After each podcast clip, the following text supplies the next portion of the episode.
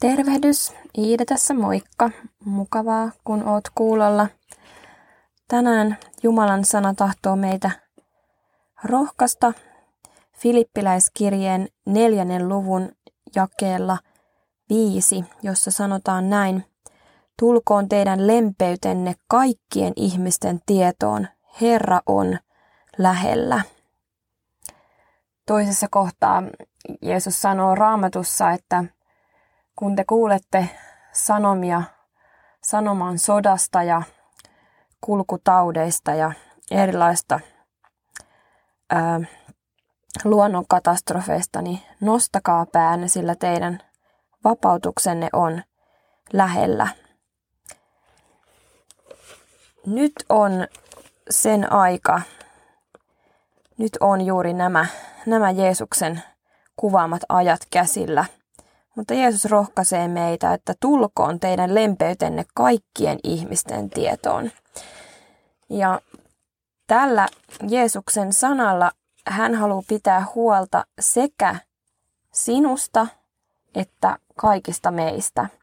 Nimittäin sananlaskujen kirjassa luvussa 11 jakessa 25 sanotaan näin.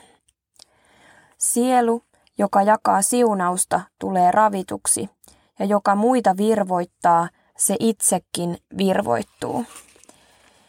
Eli Jumala tietää sen, että jos me jäädään vaan ahdistuneena paikalle ja pyörimään siinä ahdistuksessa, niin, niin se ahdistus vain kasvaa ja lisääntyy. Mutta silloin, kun meidän lempeys saa tulla muidenkin ihmisten tietoon ja, ja me saadaan keskittyä toisten ihmisten palvelemiseen ja auttamiseen, niin silloin me itsekin tulemme ravituksi ja, ja meidän omakin usko vahvistuu ja kasvaa ja me pysytään oikealla tiellä. Myöskin Jesajan kirjassa luvussa 58 sanotaan näin. Eikö tämä ole oikea paasto, että taitat leivästäsi nälkäiselle ja viet kurjat kulkijat huoneeseesi, ja että nähdessäsi alastoman vaatetat hänet, etkä kätkeydy siltä, joka on omaa lihasi. Ja nyt tämä pointti.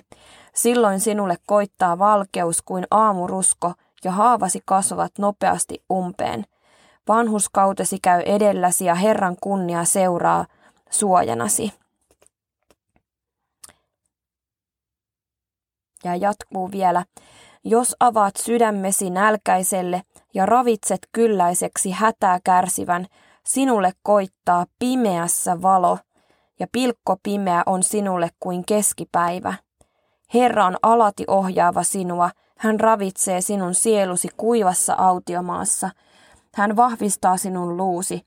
Sinä olet kuin runsaasti kasteltu puutarha, kuin lähteen silmä, jonka vesi ei ehdy.